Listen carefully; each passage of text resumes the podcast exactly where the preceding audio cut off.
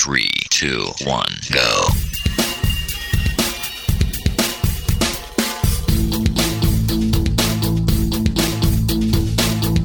Enredando, la informática que se escucha.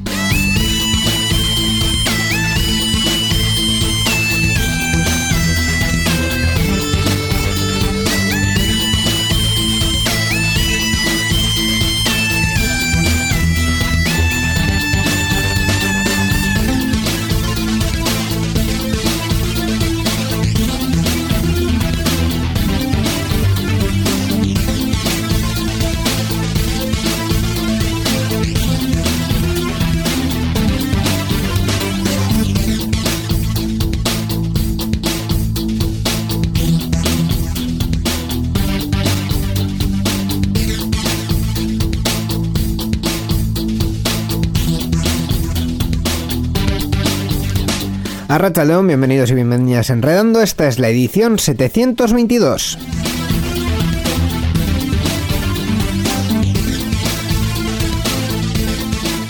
Ya acercándonos a las festividades y a los eh, días más, pues, pues, más navideños, eh, todavía nos queda un poquito, pero bueno, estamos eh, en ello. Estamos preparando cositas nosotros también en Enredando de cara a la Navidad, ¿verdad, Miquel?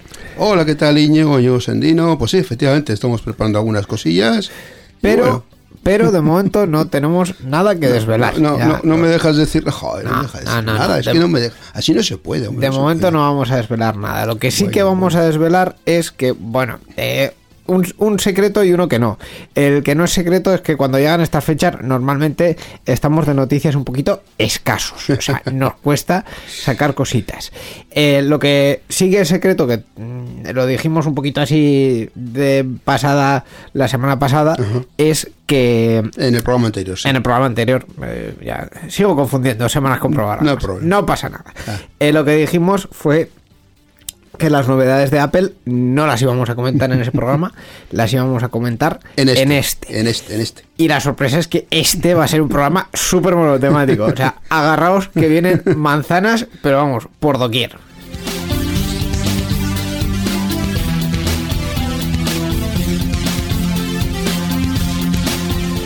Y para ello yo creo que tenemos a una de las personas que más y mejor nos puede hablar de, Apple en Euska Digital, uno de los eh, no solo eh, no solo entendidos, sino que apasionados de la materia, que lo sigue con, con pasión ribereña y que sabe realmente de ello y que, bueno, pues eh, es además un tipo, eh, en fin, que con el que da gusto charlar. Sí. No, le, no le he echado flores ni nada. ¿Verdad que sí? Desvélanos, Miquel. Bueno, pues en este programa nos acompaña a Héctor Brazola, que ya ha estado en, en otras ocasiones en Enredando, eh, y de- del podcast El Gato de Turín. Eso es. Y bueno, y aquí está con nosotros. Hola, Héctor, bienvenido de nuevo a Enredando. Hola chicos, muchas gracias por, por vuestra invitación. Encantado de estar aquí otra vez. Me, ha- me habéis sacado los colores, lo sepáis, ¿eh? Gracias a ti por venir. Hombre, es que yo creo que, que- que cuando hay una presentación de, de Apple, eh, en fin, te tenemos que llamar a ti porque, porque nos puedes contar realmente la chicha que tiene esto, la, Sí. la amiga que tiene. Eh, vam- pero vamos a hacer un poco como, como siempre. En esta primera parte, eh, primero, confiésanos. ¿Cuánto, del 1 al 10, cuánto te sorprendió que la primera recomendación de podcast en, este, en esta temporada fuese El gato de Turín? Jo, pues mucho, la verdad es que me, me sorprendió bastante y, y lo que más me gustó fueron, joder, las palabras que nos dedicasteis, porque lo cierto es que ya os lo hemos dicho más de una vez, que nosotros hacemos el podcast pues a modo de charla entre amigos, sin más. O sea, nunca hemos tenido mayor eh, aspiración en ese sentido que simplemente entretener y haciendo algo que nos gusta y que sobre todo no nos cuesta hacer. Y, y, joder, eh, ser recomendados en Euska Digital eh, y, y además de esa forma y tal, pues la verdad es que es súper, súper orgulloso. Es que no, sinceramente no me lo esperaba. Sí, fue cosa de Roberto, pero la verdad que cuando nos dijo que, que tenía pensado hablar de, de vosotros, de vuestro podcast, eh, nos pareció una idea estupenda además. Sí. Sí, sí. Ciudadano IO, ¿no? Sí, eso En- es, en Ciudadano y en, en Twitter. Eh, su programa nunca lo diré bien, que es Órbita Friki. Hombre, lo has Uy, dicho bien. Bueno, hoy, hoy que no está lo dices bien. hoy que no está lo digo bien. Pero, pero sí, en cuanto nos lo comentó, pues, pues Sí. estaba claro que era una de las grandes recomendaciones. Sí. ¿En qué estáis últimamente en el, en el Gato de Turín? ¿Qué habéis hecho así nuevo, interesante, que merezca la pena escuchar?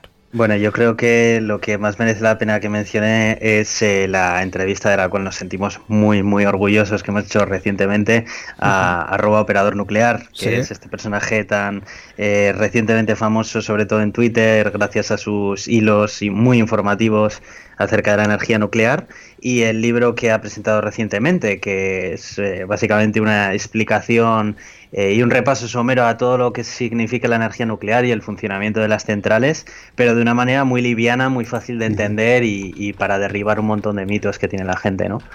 Y bueno, le hicimos una entrevista en la que estuvimos aproximadamente hora y media, no sé si llegó a las dos horas, y la verdad es que fue súper interesante porque cubrimos un montón de aspectos que él mencionaba en el libro y bueno, luego finalmente acabamos recomendando el libro, por supuesto, que nosotros lo hemos leído y que también se lo recomendamos a, a nuestros oyentes, ¿no?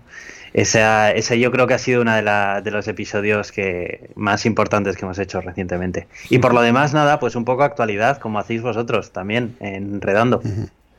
Pues sí, la verdad es que nos, nos lleva su, su tiempo también comentar la actualidad. Se- ¿Seguís con la sección del Tito Elo o no? Sí, sí, sí, cuando nos da, cuando nos da Elon alguna noticia, que Sí. suele ser bastante a menudo, porque ya sabemos cómo es, pues sí, sí, que le, le dedicamos un huequillo y tenemos hasta una cortinilla específica para, para su sección. O sea que ya sabéis que Elon siempre es un invitado en nuestro podcast. Sí, sí. Qué maravilla. Eh, por cierto, el episodio con Operador Nuclear es el 129 que ahí está en la, en la página web en elgatodeturin.com para que lo para que lo escuchéis. Eh, cambiando a un, a un tema que sinceramente yo lo voy a recuperar porque ya eh, cuestiones de coronavirus y tal en las últimas eh, semanas pues eh, con las sobre todo con las medidas que se han tomado en Euskadi que mm, parece que nos transmiten un poco más la, la seriedad o la gravedad del asunto eh, yo voy a recuperar aquí en Enredando la cuestión de qué tal está nuestro invitado es decir ¿Cómo lo lleva? es eso es preguntarle cómo, cómo lleva la situación o cómo la ¿Cómo le está afectando? Ese tipo de cosas, sí. Bueno, yo sobre todo, eh, a ver, por suerte eh, estoy bien, no, no, he, no he contraído el virus y nadie de mi entorno cercano tampoco lo ha contraído. Entonces, eh, mi mayor mm, queja es, eh, nada, simplemente que anímicamente, pues... He hecho mucho de menos, ¿no? El hacer la, la vida social que hacía antes. eh, Como y lo que Sí, que a ver, que al final es algo superficial y ojalá ese fuera el máximo problema que tuviera todo el mundo, ¿eh? Sobra decirlo, por supuesto, me siento afortunado en ese sentido. Pero bueno, sí, con muchas ganas de que, de que recuperemos un poco la vida que teníamos antes, ¿no? Que, que es un poco deprimente vivir siempre en tu casa y, y sin apenas poder relacionarte con la gente. Más que online, que bueno, que está muy bien, pero, pero no es lo mismo, ya lo sabéis vosotros. Sí, sí. Claro. Eh, ahora mismo estás eh, teletrabajando, trabajas en, en oficina, ¿cómo, ¿cómo lo llevas? Sí, hago un mix actualmente en el que dos días a la semana voy presencialmente allí a la oficina y el resto de días pues estoy trabajando desde casa. Al principio lo de trabajar desde casa está guay te hace ilusión, ¿eh? pero llega un momento ya en el que satura un poquito de, de tanto tiempo en tu casa. Echas un poco en falta el, el ver, ver las caras a las personas. El ambiente en la oficina, sí. Sí, sí, A veces sí se echa menos. sí. Bueno, pues eh, que todo sea eso, lo que decíamos antes, que, todo, que todo sea simplemente el, el echar de menos a la gente, que en, en poco tiempo lo, lo recuperaremos, espero. En, Eh, en unos meses. Claro, eh, ahora estamos con las cuestiones de, de la vacuna y Las tal. vacunas. Las vacunas, que no sé si lo habéis llegado a comentar en, en el gato de Turing, ¿no? os ha quedado muy al margen, digamos, pero es una cuestión también que, que está dando mucho de sí y que los medios de comunicación lo estamos viendo un montón. Sí, el tema de las vacunas, bueno, pues es la, es la quimera, ¿no? Que todos estamos esperando que llegue para recuperar nuestra vida de antes. Eh, no, no es algo que lo hayamos cubierto mucho en, en nuestro podcast porque es, eh, es un fango bueno. Y la verdad es que ninguno de los dos tenemos eh, una formación en biología lo suficientemente capaz como para poder aportar algo a la conversación y no simplemente, bueno, pues ser un poco cuñados, ¿no? Y hablando un poco acerca de, lo que oímos y, de lo que pensamos, que, al final no tiene mucho valor en este caso. Así que no, no hemos hablado mucho acerca de, este tema. Yo simplemente espero que, la vacuna funcione y que, y que llegue y nos la distribuyan lo antes posible. Pues sí, yo creo que en eso estamos todos. Pues sí. Pues con todo esto, eh, que es todo de lo que prácticamente no vamos a hablar, porque hemos venido a hablar de Apple, vamos primero a la noticia sobre software libre de rigor de todos los programas y después nos metemos en el tema de la manzana.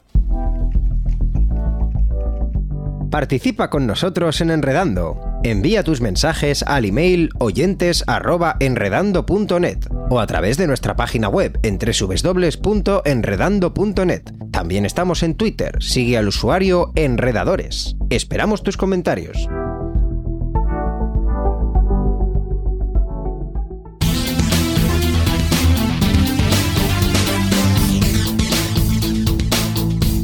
Enredando, la informática que se escucha.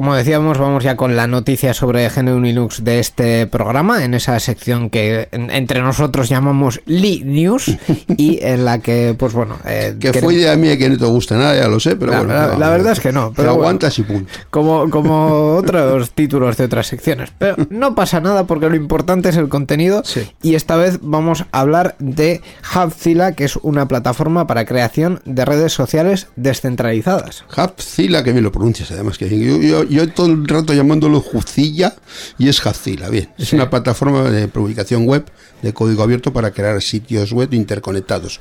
Básicamente el proyecto proporciona un servidor de comunicación que se integra con los sistemas de publicación web equipado con un sistema de identificación transparente. Hubzilla eh, admite un sistema de autentificación unificado para funcionar como una red social foros, eh, grupos de discusión, wiki, sistemas para publicar artículos y sitios web. También implementa un almacén de datos con soporte WebDAV y eventos con soporte CalDAV. Eh, bueno, ¿y por qué hablamos de, este software? Pues porque después de nueve meses de desarrollo se ha presentado el lanzamiento de la nueva versión eh, 5.0 esta nueva versión llega con algunos cambios internos bastante importantes, tales como la transición a la última versión del protocolo ZOP 4, así como también el cambio al uso del mecanismo de mensajes directos compatible con Activity Hub, PAP, perdón, Activity PAP. Se pronuncia así, ¿verdad? Sí. Bueno, pues este, este software para eh, creación de, de, redes sociales y bueno, red social, foros, grupos de discusión y todo eso como hemos comentado, eh, y bueno, como tiene esta nueva versión, pues quería comentarlo en esta sección de, software libre. Sí, eh, es un poco complicado eh, explicar realmente lo que es esto porque no es solo una red social, tampoco es solo una forma de autenticación, eh, digamos. Eh, es un poco todo junto, es, sí. Es una cosa muy rara. De Yo, por lo que habéis descrito, lo veo un poco también como para hacer intranets o algo así, como una red social integrada dentro de una empresa o de una institución pública o algo así, más que como una red social comercial, ¿no? No, no, sí, es más bien algo, algo de eso, sí, algo así. Pero bueno, es que. Yo, de hecho, las, las dos primeras. Eh, los dos primeros paralelismos que he visto ha sido uno con, con Mastodon, que Mastodon, seguramente, Miquel, como estás en la moda y en el último grito, no sabrás que es una especie de Twitter, pero, de software libre. Mm, pues eh, yo, sí lo conocía, sí, pero creo que no ha ido muy allá. No, no, ha, tenido mucho, mucho tirón. Yo es que ni Twitter siquiera, así que voy a conocer otro que otra cosa. Y, y la segunda cuestión que me ha venido a la cabeza es un problema súper del primer mundo que tengo yo en concreto, porque eh, se ve que a mi alrededor no, se sufre, que es que para cada una de las webs que mantenemos en Euskadi Digital y proyectos eh, adheridos, eh, tengo un usuario y contraseña distinto. Y esto a mí me, está, me estaba generando un drama. Lo- yo- no, parece una tontería, Ay. pero ojo. Y lo solucioné al final poniendo eh, el, el plugin de WordPress, de, de WordPress.com, que lo que hace es generarte una cuenta en WordPress.com y darte un acceso unificado a todas. Sí. Eh, fue un poco sufrimiento instalarlo, pero mm, la, la única solución que le he encontrado yo a mi problema del primer mundo, que parece ser que nadie me lo quiere solucionar, de verdad. Bueno, pero sin el plugin también puedes utilizar tu cuenta de WordPress para loguearte en diferentes eh, blogs, ¿no? Eh, no, no, no, si no están, ¿No? si no están creados en, en WordPress.com, si los eh, tienes, digamos, en un servidor, eh, Bueno, ti- pero- en tu propio... tienes el, el usuario local, Pero le tenían que poner Jetpack. Claro, pues eso, pues con Jetpack, efectivamente. Es como... si- es que si haces un blog en WordPress lo tienes que hacer bien y tienes que poner Jetpack. No, no, no, no, no. dejar el WordPress ahí. Yo estaba muy en contra de Jetpack hasta que lo he tenido que instalar por, por esta necesidad. Porque no le ha quedado más remedio, Por- básicamente. porque yo no quería que WordPress tuviese, eh, la empresa esta que lleva WordPress tuviese mis datos sobre mis blogs y sobre nada. Lo que pasa es que como soy un vago, pues he tenido que instalar el Jetpack al final, pero, pero no quería. Me resistía como gato panza arriba. Nada, al final es mejor delegar esos marrones, Íñigo. Estos son marrones. Es mejor que delegarlo en una empresa que se queden con esos datos que tampoco van a ningún lado. Bueno, a ver, eh, así empezó Google y los tenemos como los Sí, tenemos. Es verdad, es verdad. Los datos no van a ningún lado. En fin. Van, a- van a ir dentro un poco a la papelera porque van a empezar a borrar datos, así que eso han dicho por lo menos.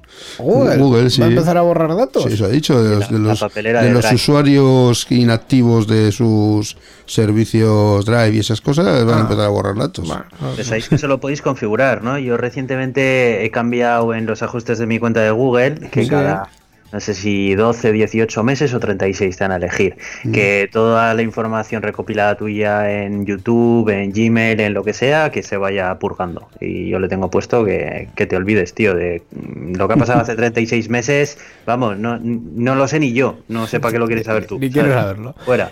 No, el, el problema que sí que yo he visto era en, en Google Drive y al final lo que dije fue, vale, me voy a crear una carpeta que se llame papelera y voy a recuperar todo, lo voy a meter ahí, porque es que no sé lo que tengo en la Que papelera. Diógenes, ese es Diógenes digital puro, ¿eh? 100%. O sea, yo, si ha ido a la papelera, eso ya.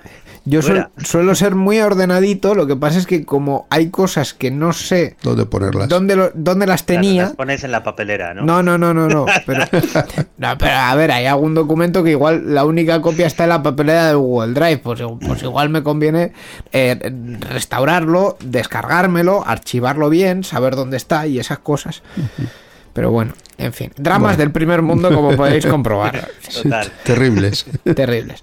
En fin, pues nada. eh, hasta aquí la noticia sobre software libre que nos ha traído, como siempre, el Gloop. Sí, la asociación es SGLUP es la asociación de Invicaya de usuarios de GNU Linux que se dedica a promover el uso de software libre tanto en el ámbito público como en las empresas y usuarios particulares. Y la página web glup.bet, glv.b y latina z. La informática que se escucha.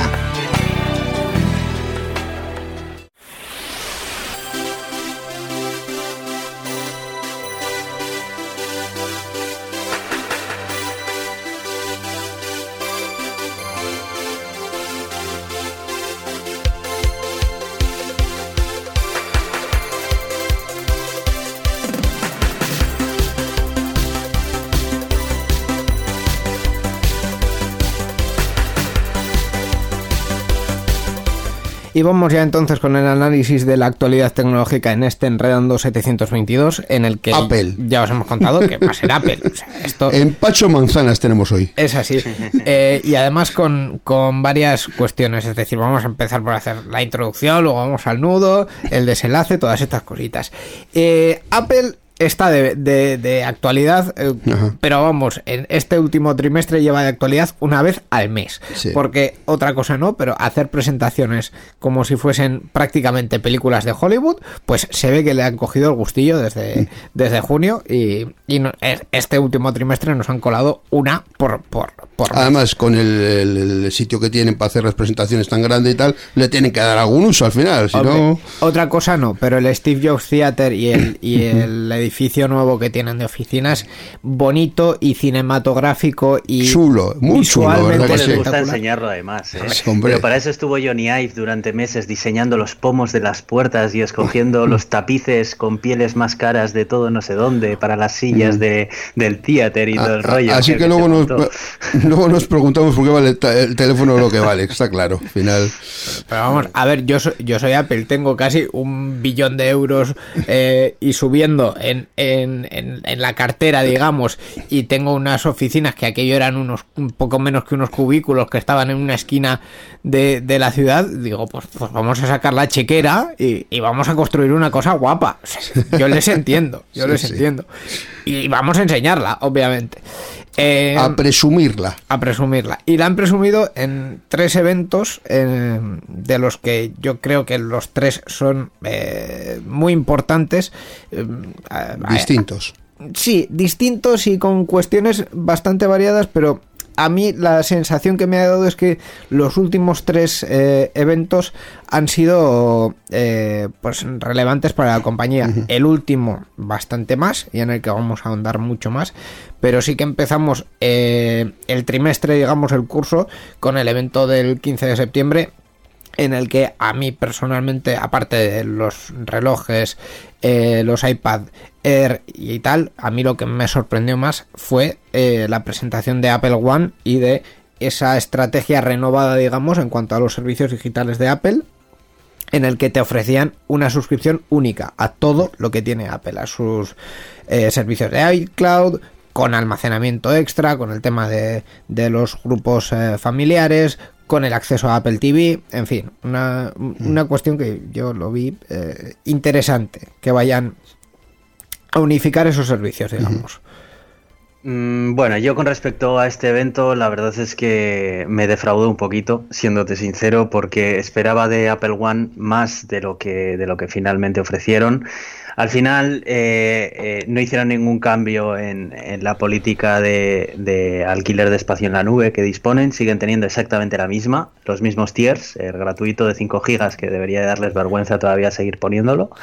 El siguiente ya de 50 gigas, 200 gigas, que es el que actualmente tengo yo y utilizo desde hace bastantes años. Sí. Y al final, eh, con esta mm, suscripción de Apple One, eh, no apenas hay ninguna diferencia con respecto a ellos. Y al final, lo único que han hecho ha sido agrupar eh, Apple TV, eh, eh, Apple Arcade, la- el servicio de iCloud de almacenamiento y, y Apple Music, básicamente. No me ha parecido una gran innovación, me ha parecido que era algo que lo tenían que hacer y que habían tardado en hacerlo, sinceramente. Y que, que realmente tampoco me parecía que a mí me beneficiara mucho, la verdad, porque yo lo que sí que les pago es el almacenamiento de 200 gigas y Apple Music no los tengo contratado, utilizo Spotify porque me parece que disponen de un servicio mejor. Y pues ahí estamos. Entonces a mí me, lo- me dejaron un poco frío. Yo pensaba que de mano del cambio de dirección y de la agrupación de los servicios que tanto le gusta a Tim Cook mencionar, pues que iban a remo- remodelar un poco todo esto, pero, pero sigue siendo igual. Simplemente ahora le han puesto otro nombre y te dejan cogerlo todo con un, poco de rebaja. Eso sí es cierto, si utilizas todos sus- esos servicios. Pero vamos, que tampoco me ha parecido... No sé, yo con esta, esta ya te digo, me dejó un poco frío esta, esta Keynote, ¿eh? Bueno, pues eh, para, para gustos, digamos. Eh, Bueno, con respecto al hardware, que no te he mencionado Nah, nada, bueno, pues lo esperable. Fue una iteración más, eh, lo existente algo mejor. Eh, bravo por el Apple Watch SE, que lo, lo pone en un segmento de precio ligeramente inferior, con unas prestaciones bastante decentes. sí. Pero vamos, nada que te impresione de esto que digas. O sea, bien, bien, la, la evolución esperable de los dispositivos y, y ya está, sin Sí, más. hay, hay gente por ahí que piensa, no, el Apple, el, el- la gama SE, la gama barata de Apple, no, a ver, Apple no tiene gama barata, o sea, no, no- no nos mintamos. Eh, pero vamos, que es cierto que en esta presentación en concreto el hardware tampoco tuvo más. De la siguiente, de la que se hizo el 13 de octubre, que era la presentación del iPhone, la que eh, se preveía que iba a ser, digamos, la más importante y la que siempre ponen como un poquito más de publicidad y de esfuerzo, eh, presentaron el iPhone 12 y el iPhone 12 Pro, además de, bueno, los, ambos dos con 5G. Eh, lo cual es los primeros móviles que tienen 5G en, en, la gama de Apple.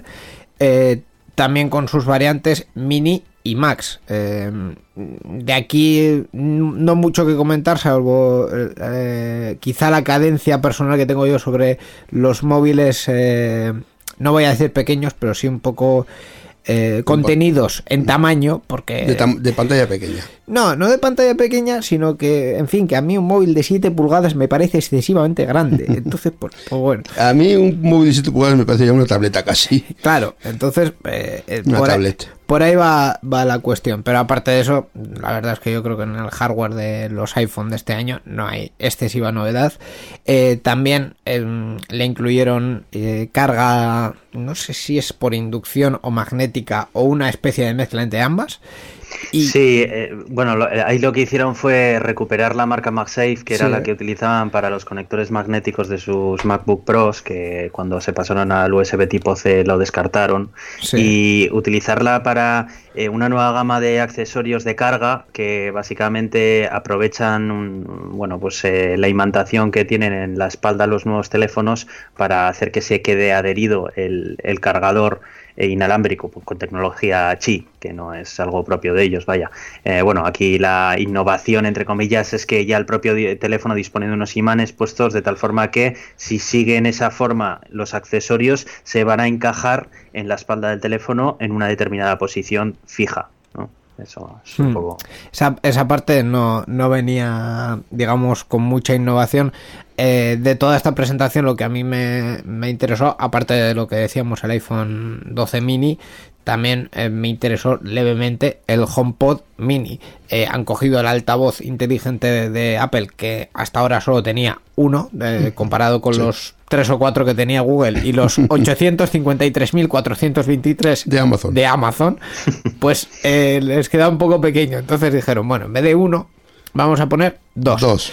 Y uno lo vamos a hacer eh, O sea, hemos aumentado el 100%. Sí, efectivamente. Sí, además, bueno, lo pusieron en un precio un poco más contenido, en 100 euros, que bueno, es en lo que se sitúa un poco el Eco Plus de, de Amazon, que yo creo que es un precio bien, en el que no es una locura como altavoz de precio y tal, pero tampoco, tampoco es barato, pero bueno, está, está ahí bien, mejor de precio. Desde luego mucho más atractivo que los 350 en los cuales partía el HomePod normal, que lo hacían muy poco atractivo, sinceramente. Además de esto, el, marketing de Apple de, de, siempre, te lo vendo a 100 euros en vez de a 30, porque no soy como Amazon y te grabo absolutamente todo. Y lo proceso en, en el propio HomePod y tal, y, no, no, tengo ninguna información tuya, ni ninguna grabación de voz, etcétera, etcétera. Eh, creo que esta vez eh, lleva pantalla, si no me equivoco.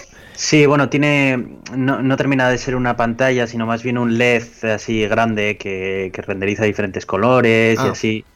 Pero bueno, es un poco parecido al que tenía antes, pero más grande, un poco más grande.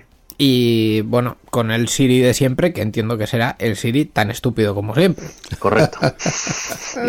es, que de verdad es, es, un cáncer. Es desesperante y es, es eh, yo siempre que puedo aprovecho a criticarlo porque me parece una vergüenza que la empresa que eh, innovó con el primer asistente eh, virtual de, voz en un, teléfono. Eh, es la que peor asistente tiene. Y, por más que no paran de anunciar que han comprado no sé qué startup, que es capaz de hacer no sé qué, no sé cuál, lo único que sigo viendo es que sigue atendiendo igual de mal que, que, antes. Ahora, bueno, sí, sabe más cosas, pero es que como no suelo preguntarle a ver cuál fue el décimo presidente de los Estados Unidos y preguntas de ese estilo, que se suelen utilizar en los anuncios, pues, pues para mí sigue siendo igual. Claro, eh, ahí está la cuestión. Yo lo estoy notando, eh, bueno, Aitor, no sé si sabías que yo soy usuario de, de un iPhone 6S, lo cual pues eh, me, me deja justo en la frontera porque tiene la última versión, pero probablemente se haya la última versión de iOS que tenga. Y tengo un gran problema, no, no, con Siri, porque Siri no, la verdad es que no lo uso, pero sí con el dictado de voz, porque, mm, eh, eh, en fin, Google sí se lleva mis grabaciones a la nube y las procesa y tal, y las utiliza pero para, te entiende. para mejorarlo, pero me entiende. Este puñetero cacharro no me entiende la mitad de las frases que le digo. Oye, pues fíjate que el dictado de voz, eh, yo la experiencia que tengo con él es muy, muy buena, pero sorprendentemente buena incluso mucho mejor que los de la competencia. Eh, también te digo que yo utilizo el teclado propio de iOS. ¿eh? No sé si tú empleas otro teclado para, para escribir normalmente. Yo- yo Porque también. claro, es que... Yo- ¿Utilizas otro? No, no, no, yo utilizo el, el que viene integrado porque soy demasiado Integrado. vago como para buscar otro Bien, bien. teclado. No, es que claro, eh, este reconocimiento de dictado se hace en base también a lo que aprende del teclado eh, de serie del teléfono. Entonces, cuanto más lo utilizas, en teoría mejor funciona. No sé, yo en mi caso, por ejemplo, en ese sentido sí que tengo, sí que tengo buena experiencia con ello, pero bueno, que la risa va por barrios, ya sabemos. Sí, sí, O sea, en mi caso no, no he podido hacerlo funcionar. No te entiendo. Pues es que hablas raro, Íñigo. Joder, hablas raro, pues, tío, pues reconócelo. pues para todos los programas de radio que hago, algo bien lo estaré haciendo. Mis oyentes, nuestros oyentes, me entienden, ¿no? Por favor, que me lo digan, porque es que si no... Sí, sí, yo creo, creo que te entiendo. Igual he vivido engañado toda la vida y resulta que, que soy un boca estropajo, no lo sé. No lo sé. En fin. Y ahora vamos al meollo de, de la cuestión, al meollo de las presentaciones que fue la, la última, la de los eh, ordenadores. Eh, es, es que, es que son tantas cosas que, que yo creo que se lo voy a dejar a Editor directamente. ¿Qué, qué nos Vale. presentaron? En, en- A ver, en- vamos a hacer un resumen un poco de, de qué, qué supuso la última presentación de Apple, ¿no? Esta, estamos hablando de la del 13 de octubre de 2020. Sí, Eh, bueno, no, 13 de octubre no, la, la bueno, siguiente. la siguiente, la de noviembre, no recuerdo exactamente el día. Es. Bueno, básicamente vinieron a materializar los planes que ya anunciaron varios meses antes acerca de sacar sus primeros ordenadores de escritorio con eh, un chip que es arquitectura ARM. La arquitectura ARM es la que emplean los chips que utilizan nuestras tabletas, smartphones y demás, y se caracterizan principalmente por su eficiencia, sobre todo. Eh, ¿Dónde está aquí la gracia? Pues que hasta ahora la mayoría de los sistemas operativos de escritorio, como Windows, macOS, Linux y demás, eh, tanto el propio sistema operativo como las aplicaciones que se escriben para ellos están hechas empleando compiladores para procesadores tipo Intel o AMD, que son los conocidos como x86. Entonces, eh, este cambio es un cambio difícil de hacer, no solamente desde el punto de vista de hardware, el desarrollar un chip que sea capaz de ejecutar eh, este tipo de software de escritorio mucho más pesado que el de teléfonos y tabletas, sino también el eh, coordinarte con eh, los fabricantes de software más importantes que utiliza la gente en tu plataforma y hacer que tu plataforma de software, tu sistema operativo, sea capaz de funcionar aprovechando el hardware de un chip con estas características. Entonces, ¿qué pasa? Que aquí Apple, pues claro, tiene todas las piezas sobre el tablero para poder hacerlo. Esto es algo que Microsoft lo tiene mucho más complicado, porque Microsoft, como ya sabéis, no fabrica la mayoría del hardware que, que nos encontramos.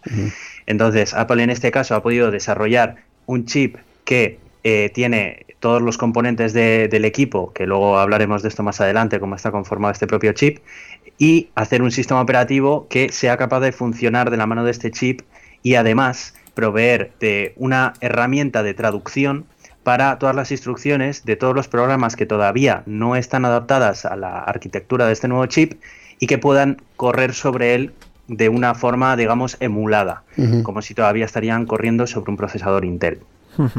El tema del cambio, en, cuando se anunció en su momento, tuvo su, su cierta cola porque una de las cuestiones o uno de los motivos es, es que Apple eh, se le veía ya muy rezagado. No sé si los últimos ordenadores que estaban eh, vendiendo iban una o dos generaciones por detrás de lo que Intel eh, estaba vendiendo en, en el, en el escritorio. Eh, podías comprarte ahora mismo un ordenador de, de- de- con chips, eh, con procesadores de Intel de dos generaciones atrás. Porque Apple eh, decía o, o argumentaba que no le daban la suficiente eh, digamos, equilibrio entre po- potencia y, y consumo como para ponerlos en sus, en sus portátiles, ¿no? Sí, efectivamente. Eh, aquí una de las motivaciones que ha tenido Apple ha sido romper un poco los lazos que venía teniendo con Intel hasta ahora. Porque el, el hecho de depender de un proveedor tan importante como el del procesador que llevan sus ordenadores les limitaba mucho a la hora de crear un nuevo TDP, un diseño termal para sus equipos que se ajustara a la potencia de los chips que estaría ofreciendo Intel en ese momento. Eh, para bien y para mal, Apple es una empresa que le gusta controlar en todo lo que puede la experiencia final del producto que vende, ¿no? Y es por eso que hasta ahora todo lo que pueden desarrollar ellos mismos prefieren hacerlo. Pero claro, eh, depender de Intel, pues en muchos casos ha hecho que se hayan pospuesto lanzamientos de nuevas gamas de MacBooks, porque Intel todavía no tenía las, los procesadores preparados o a la inversa, porque aunque Intel los tenía, para Apple no, no cumplían con las expectativas que tenían. ¿no? Y siempre fue una relación un poco problemática esta de, de Intel y Apple. Entonces, bueno, desde que Apple empezó ya la aventura por su cuenta de desarrollar sus propios chips para sus iPhone y sus iPad, pues eh, yo creo que siempre estuvo ahí un poco la idea, ¿no? De dar el salto un poco a sus ordenadores de escritorio y de esa forma, pues poder hacer ellos el yo me lo guiso y yo me lo como, ¿no? Y poder eh, ajustar y optimizar hasta, hasta la última tuerca del, del equipo. Y con todo esto llegamos al día 10, donde Apple eh, nos convoca a la presentación y dice, bueno, vamos a presentaros lo que es esto. Y esto eh, yo creo que nos, nos, dejó bastante sorprendidos porque en, en el M1 hay ciertos cambios y, y, sobre todo ciertas integraciones que, bueno, eh, reinterpretan un poco, digamos, el tema del ordenador de sobremesa y algunas otras cuestiones, ¿no? Sí, efectivamente. De hecho, me, ha gustado la palabra que has escogido, que reinterpreta, ¿no? Porque eh, entender una innovación como esta eh, solamente lo puedes hacer desde el punto de vista de decir borrón y cuenta nueva. Bueno, ahora a lo que me estoy enfrentando es a otra cosa. Vamos a olvidarnos acerca de la modularidad, del tal y cual. Eso puede venir después o quizá no, eso es otro debate.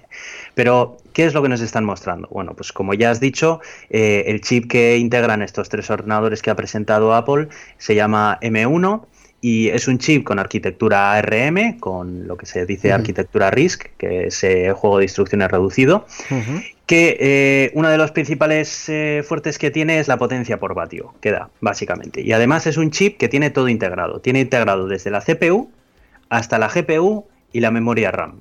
Está todo integrado en un mismo chip.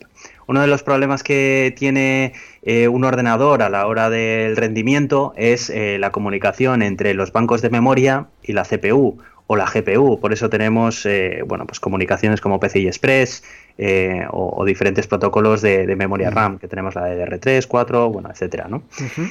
este chip, al poder interconectar todo de una manera muchísimo más cercana por unos canales de datos muchísimo más eh, veloces, sí, pues sí. ganamos también en rendimiento. En rendimiento uh -huh. y en durabilidad de batería. Uh -huh. Porque eso es, en consumo, porque estos bancos de memoria no necesitan la misma alimentación que necesitan los bancos de memoria normales de un sí. ordenador, ¿no? Entonces, ¿qué perdemos? Perdemos, bueno, la modularidad de un equipo, ¿no? Eh, la pregunta que se va a hacer a continuación es, ¿pero no puedo cambiar la memoria? No, no puedes cambiar la memoria. Uh -huh. Esto es una de las cosas que se pierden con este diseño de chip que no tiene por qué ser el único, de momento es el primero que ha sacado. Ya se verá más adelante. Uh -huh. Pero claro, también integra otro de los coprocesadores que traían sus procesadores ARM para plataformas móviles, como por ejemplo el Neural Engine, que era un coprocesador dedicado exclusivamente a aquellas tareas de aprendizaje profundo, de inteligencia artificial, También tienes el Secure Enclave, que era aquel chip, aquel coprocesador que se encargaba también de eh, guardar todas las claves de cifrado que empleaba eh, el equipo, pues como por ejemplo las de las medidas biométricas que tomaban los eh, la autenticación por Face ID, Touch ID, etcétera, ¿no? Pero sobre todo, el gran beneficio que tiene es el aumento de la batería. Estamos hablando de que se pasa a aproximadamente estar 15 horas seguidas de poder estar utilizando el ordenador con eh, tareas habituales. Eh, es un cambio impresionante en ese sentido. Uh -huh. y, y, bueno, y luego la potencia que da, eh, de momento están empezando a salir muchos benchmarks. Todavía, bueno, pues los benchmarks indican que es bastante potente, más incluso que sus hermanos que utilizaban Intel de la generación anterior, cuidado con esto porque aquí las comparaciones son difíciles de hacer, y básicamente vienen a venderte el MacBook Pro de esta nueva generación con un procesador muchísimo más eficiente, pero bastante más eficiente que el de la generación anterior y que en teoría es capaz de ejecutar el mismo software que la generación anterior con Intel. Y, y ahora si queréis hablamos acerca de ese en teoría, ¿no? ¿Qué se puede ejecutar y qué no? Claro, porque hemos hablado un par de. Hemos mencionado un par de veces lo de la arquitectura ARM. Eh, hasta yo creo que, que no, no- para el usuario hoy en día no es eh, necesariamente evidente porque al final los sistemas operativos más eh, reconocidos pues eh, manejan de forma transparente las diferentes arquitecturas incluso los los diferentes eh, eh, número de bits que tienen unos procesadores y otros. Porque hay procesadores de 32 y de 64 bits Ahora mismo muy pocos de 32, casi todo lo que se vende, por no decir todo, es de 64 bits y todo está basado en la, en la arquitectura que se llama x86. Entonces, mm, no, no hay una diferencia clara para, para el usuario. Eh, para los que sean antiguos usuarios de, de Apple, sí que recordarán que en 2006, si no recuerdo mal, eh, 2005-2006 se, se hizo un cambio muy similar. Eh, antes de 2005 los procesadores que utilizaba Apple eran eh, los llamados PowerPC, que eran unos basados en arquitecturas de Motorola y que también te- iban por esa línea de, del bajo consumo de energía y tal, y se cambió a, a la arquitectura Intel y pasó pues, básicamente lo mismo que está pasando ahora, que hay una diferencia entre lo que se podía ejecutar en entre comillas en los procesa en los ordenadores de la generación pasada y lo que se puede hacer en, en esta. Eso es. De hecho, una de las eh, ases en la manga que sacaron en aquella transición fue el software llamado Rosetta, que era básicamente un transpilador que lo que hacía era coger un- el binario de un programa que estuviera compilado para ejecutarse en PowerPC y sustituía por las instrucciones equivalentes para ejecutarse en un Intel y eh, de esa forma se podía ejecutar el programa de tal forma que el usuario no tuviera el problema de encontrarse con software incompatible con el nuevo ordenador que se había comprado. Al ser eh, una conversión de una arquitectura a otra, el programa no aprovechaba la, diferencia de potencia y capacidad que le ofrecía el nuevo chip, pero por contra podía seguir utilizando programas que todavía el desarrollador no había actualizado para la nueva plataforma. Y precisamente para esta nueva generación han hecho lo mismo. Últimamente Apple es muy dada a recuperar nombres antiguos, entonces no se han comido mucho la cabeza y a este software le han llamado Rosetta 2, Maravilloso. que básicamente hace lo mismo, Sí. pero entre Intel y ARM. Así los usuarios saben a qué atenerse, porque ya lo conocen de, de la vez anterior, ¿no? Algunos.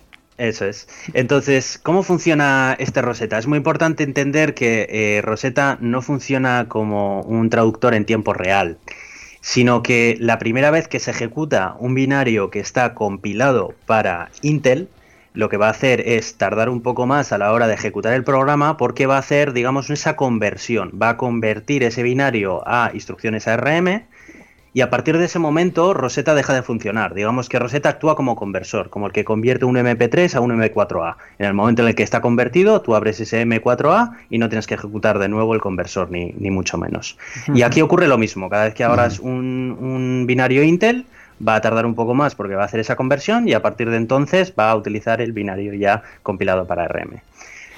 El rendimiento no va a ser el mismo que mm, eh, si ese binario estuviera inicialmente desarrollado para ARM, pero los test que han hecho ya personas que ya tienen ordenadores con este chip dicen que el rendimiento se asemeja a el que tienen con Intel. Dice que esa pérdida de potencia que se produce en hacer esta transpilación a otra arquitectura se digamos se complementa un poco con la potencia extra, la potencia bruta extra que da el M1. De tal forma que dicen, bueno, no te va más lento, te va más o menos igual e incluso un poco mejor. Entonces, bueno, se hace un poco más transparente a- al usuario. Hemos hablado mucho del chip en sí, de, de lo que se llama SOC, porque lo que comentábamos integra eh, más sistemas aparte del propio procesador, pero no hemos hablado todavía de los productos que han sacado con este procesador. Efectivamente, son tres ordenadores, un MacBook Air, que es el ordenador portátil más vendido por ellos, un MacBook Pro y un Mac Mini. El Mac Mini es un ordenador de sobremesa y los otros dos son ordenadores portátiles. Las diferencias que hay entre ellos en cuanto a potencia son ligeras, porque los tres emplean el mismo chip M1. Lo que pasa que, bueno, el diseño termal que tienen unos y otros les permite que el M1 que monta el MacBook Pro sea ligeramente más potente y tenga un núcleo más. Estamos hablando de que el M1 dispone de 8 núcleos de CPU y de GPU y digamos que el MacBook Air utiliza 7. Eh, esto al final es por el chip binning, que es esa técnica en la que utilizan chips que a la hora de fabricarlos, digamos que tienen menos calidad y que, bueno, pues les incorporan, les eh, hacen que pase a través de ellos menos corriente y de tal forma que, bueno, pues eh, funcionan perfectamente. Lo que pasa es que tienen menos potencia que sus hermanos, digamos, más potentes, ¿no? Pero utilizan los tres el mismo chip.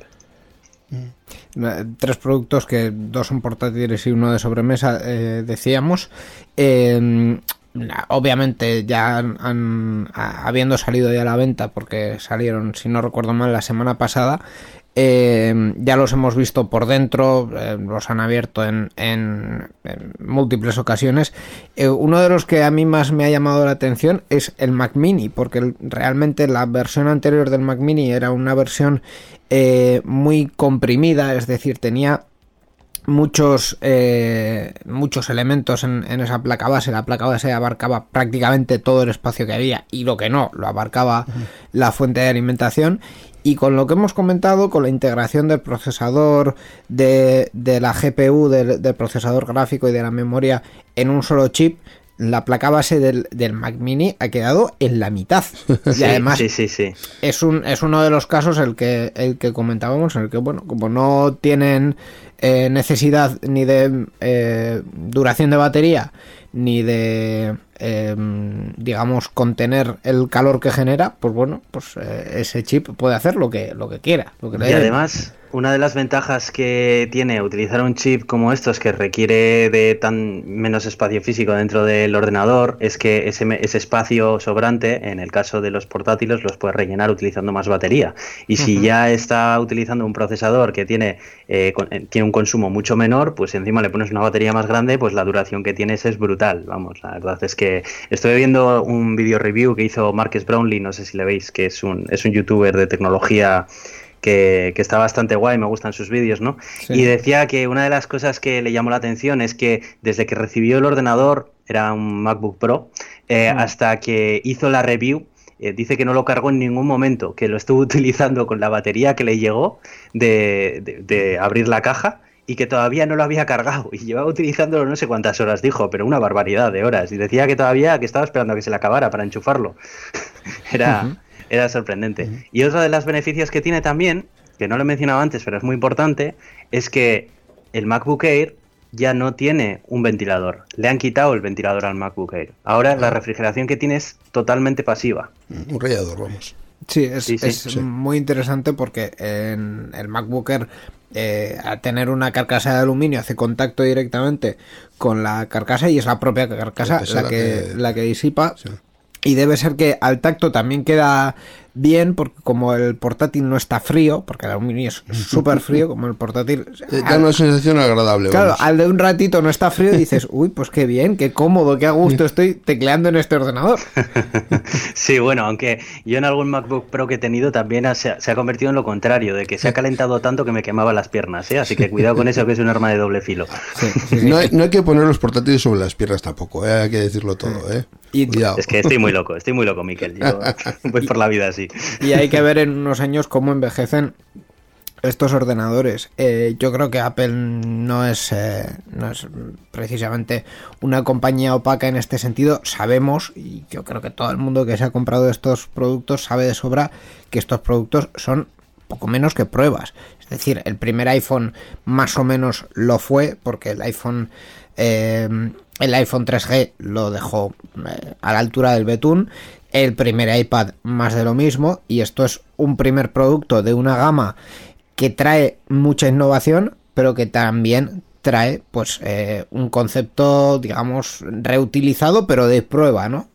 Efectivamente, de hecho, eh, esta presentación, cuando estábamos hablando fuera de línea, ¿no? Eh, yo te comentaba que para mí esta era la más importante con diferencia de las tres que han estado haciendo. ¿Por qué? Porque desde mi punto de vista, esto es un cambio estratégico en cuanto a eh, la computación que va a desarrollar Apple en los siguientes años, a las innovaciones que vaya a desarrollar. ¿Por qué? Porque por primera vez ha conseguido unificar eh, los procesadores, la tecnología de procesadores que emplea en su gama de productos más vendida, que son los iPhone y los iPad, junto con su gama de productos que sin ser la más vendida, sigue siendo muy importante para la compañía. Con los ordenadores, sí. Los efectivamente, con los ordenadores. Sí. De esta manera va a poder aunar los esfuerzos y desarrollar nueva tecnología que al mismo tiempo le sirva tanto para los iPhone y los iPad, que son productos más de consumo, pero también para su gama de ordenadores de sobremesa. Uh -huh. Y el tema es que eh, en un, al final llegábamos a unos incrementos en cuanto a potencia en las últimas versiones de los iPads y los iPhone que tú decías, pero bueno, pero yo,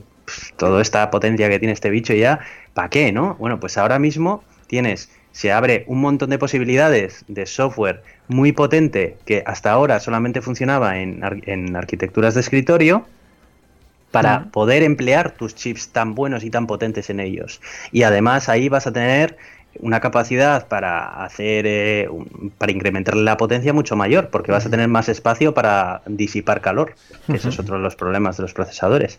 O sea yo creo que esto es estratégico para Apple y además se libra un poco de las cadenas de Intel. De decir bueno yo ahora me libro la guerra por mi cuenta y pa'lante.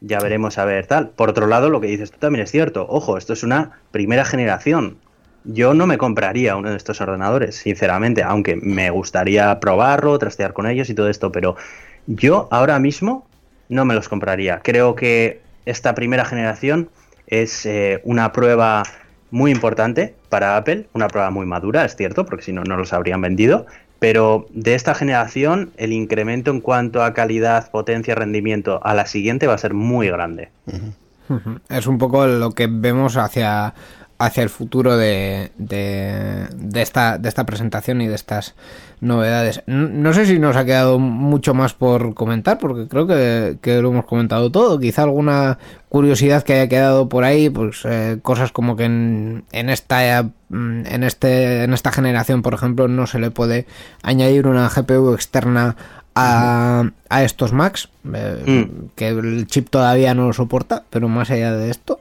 poco más sí. nos queda de comentar, ¿no?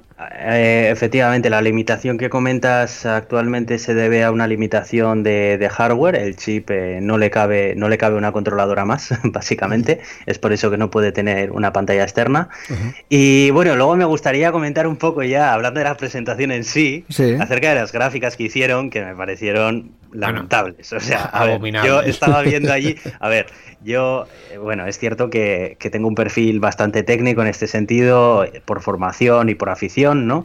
Y yo lo que esperaba, porque yo sabía lo que se iba a presentar aquí, eh, no, no, era un secreto, ellos ya habían avisado que iban a hablar sí. acerca de Apple Silicon, yo quería muchos datos, porque me vas a presentar una familia de procesadores nueva, una arquitectura ARM en ordenadores de sobremesa que apenas se ha hecho nunca. Quiero saber todo acerca de ellos. Quiero saber megahercios, quiero saber bits, quiero saber pruebas de renderización con Adobe Premiere en diferentes plataformas, con diferentes combinaciones de memorias, quiero saber y lo que sacaron fue bueno, una serie de una serie de gráficas hablaron de rayas los... que aquello parecían emoticonos que decía esto es eh, no sé cuántas X veces más potente que el ordenador más potente de, de, de PC. y decías tú, pero, pero ¿cuál es ese? ¿Sabes? Efectivamente. Porque como Intel solo tiene uno. vamos a ser categóricos. En, el, en 2021, prácticamente que estamos ya, debería sí. ser un pecado mortal mostrar una gráfica sin ejes. Si tú me pones una raya, dime qué es el eje horizontal y qué es el eje vertical, o no me la pongas. Pero es que vamos, es que era ridículo. O sea, eh, eh, estoy viendo yo por aquí, ahora mismo que estoy en la web de Apple, una de esas, eh, una de esas gráficas, y es que para que os hagáis una idea, en, eh, en el eje Y ponía CPU Performance, rendimiento de la CPU, eh, más alto es mejor. Y, y, en, y, en, el eje X ponía consu consumo energético eh, menor es mejor. Y luego dos rayas así curvas que ponía en una último, último chip de ordenador de portátil. último chip de ordenador de portátil, que ni, a- ni te ponen ni AMD, ni Intel, ni, ni qué familia, ni qué generación, nada, nada. Un último chip de ordenador portátil, de- como si solo hubiera uno. Pues así es. Eh, Aitor, yo mm, seguiría un rato más hablando de esto, pero la verdad es que Sí, se nos está sí, acabando el está- tiempo. sí. Así que vamos a ir plegando, vamos a la despedida y terminamos ya con el programa. Muy bien. Participa con nosotros en Enredando. Envía tus mensajes al email oyentes@enredando.net o a través de nuestra página web en www.enredando.net. También estamos en Twitter. Sigue al usuario Enredadores. Esperamos tus comentarios.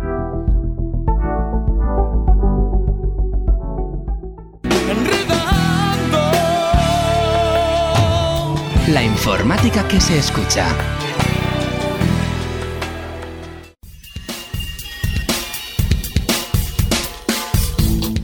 A ver, también es cierto que no le damos mucha cera a Apple eh, y bueno, pues justo cuando teníamos que darla, pues se nos acabó el tiempo. Queda mal, pero bueno, es, es Ya, así.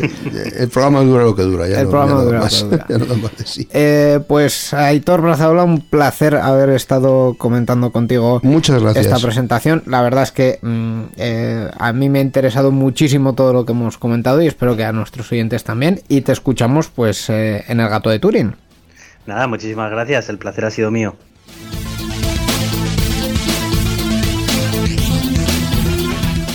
Ya para terminar, los dos temas de siempre. Por un lado, recordar que si queréis apoyar este proyecto eh, y todos los que están englobados en Euskadi Digital y escuchar nuestros programas antes que nadie, tenéis la opción de colaborar con nosotros en patreon.com barra Digital con una aportación eh, desde un euro. Eh, nos podéis dar ese apoyo, tener acceso anticipado y algún contenido extra eh, exclusivo para Patreon que vamos haciendo de vez en cuando y os vamos contando los secretos, los secretos de la radio, Miquel. Yo mucho, misterio. mucho digo que no hay que contarlos, pero ahí están. Ahí están, todos, están. todos están en patreon.com barra Oye, un incentivo para que nos ayuden también. Efectivamente. Y con esto y con el track que ya está sonando, pues vamos a despedir esta edición de Enredando la 722, en la que esperamos que, eh, pues bueno, os hayáis eh, quedado ya satisfechos del tema Apple y, y, bueno, pues eh, os hayan quedado muy claras todas las cuestiones que ha traído esta presentación y sobre todo el futuro que viene de Apple. Nos vamos con Take My Boogie de el autor Ham, eh, presentado en la Euskal Encounter 23, este track que ya escuchamos, con las ganas de veros y escucharos y que participéis con nosotros dentro de dos semanas y... eh, y, y, bueno, pues que dentro de dos semanas tendremos eh, esas eh, secciones. No vamos a contar todavía No. lo, de, lo de Navidad. nah, todavía no. Lo vamos a dejar para el próximo programa. Muchas gracias por escucharnos y, como siempre, a enredar con la tecnología. Agur. Agur.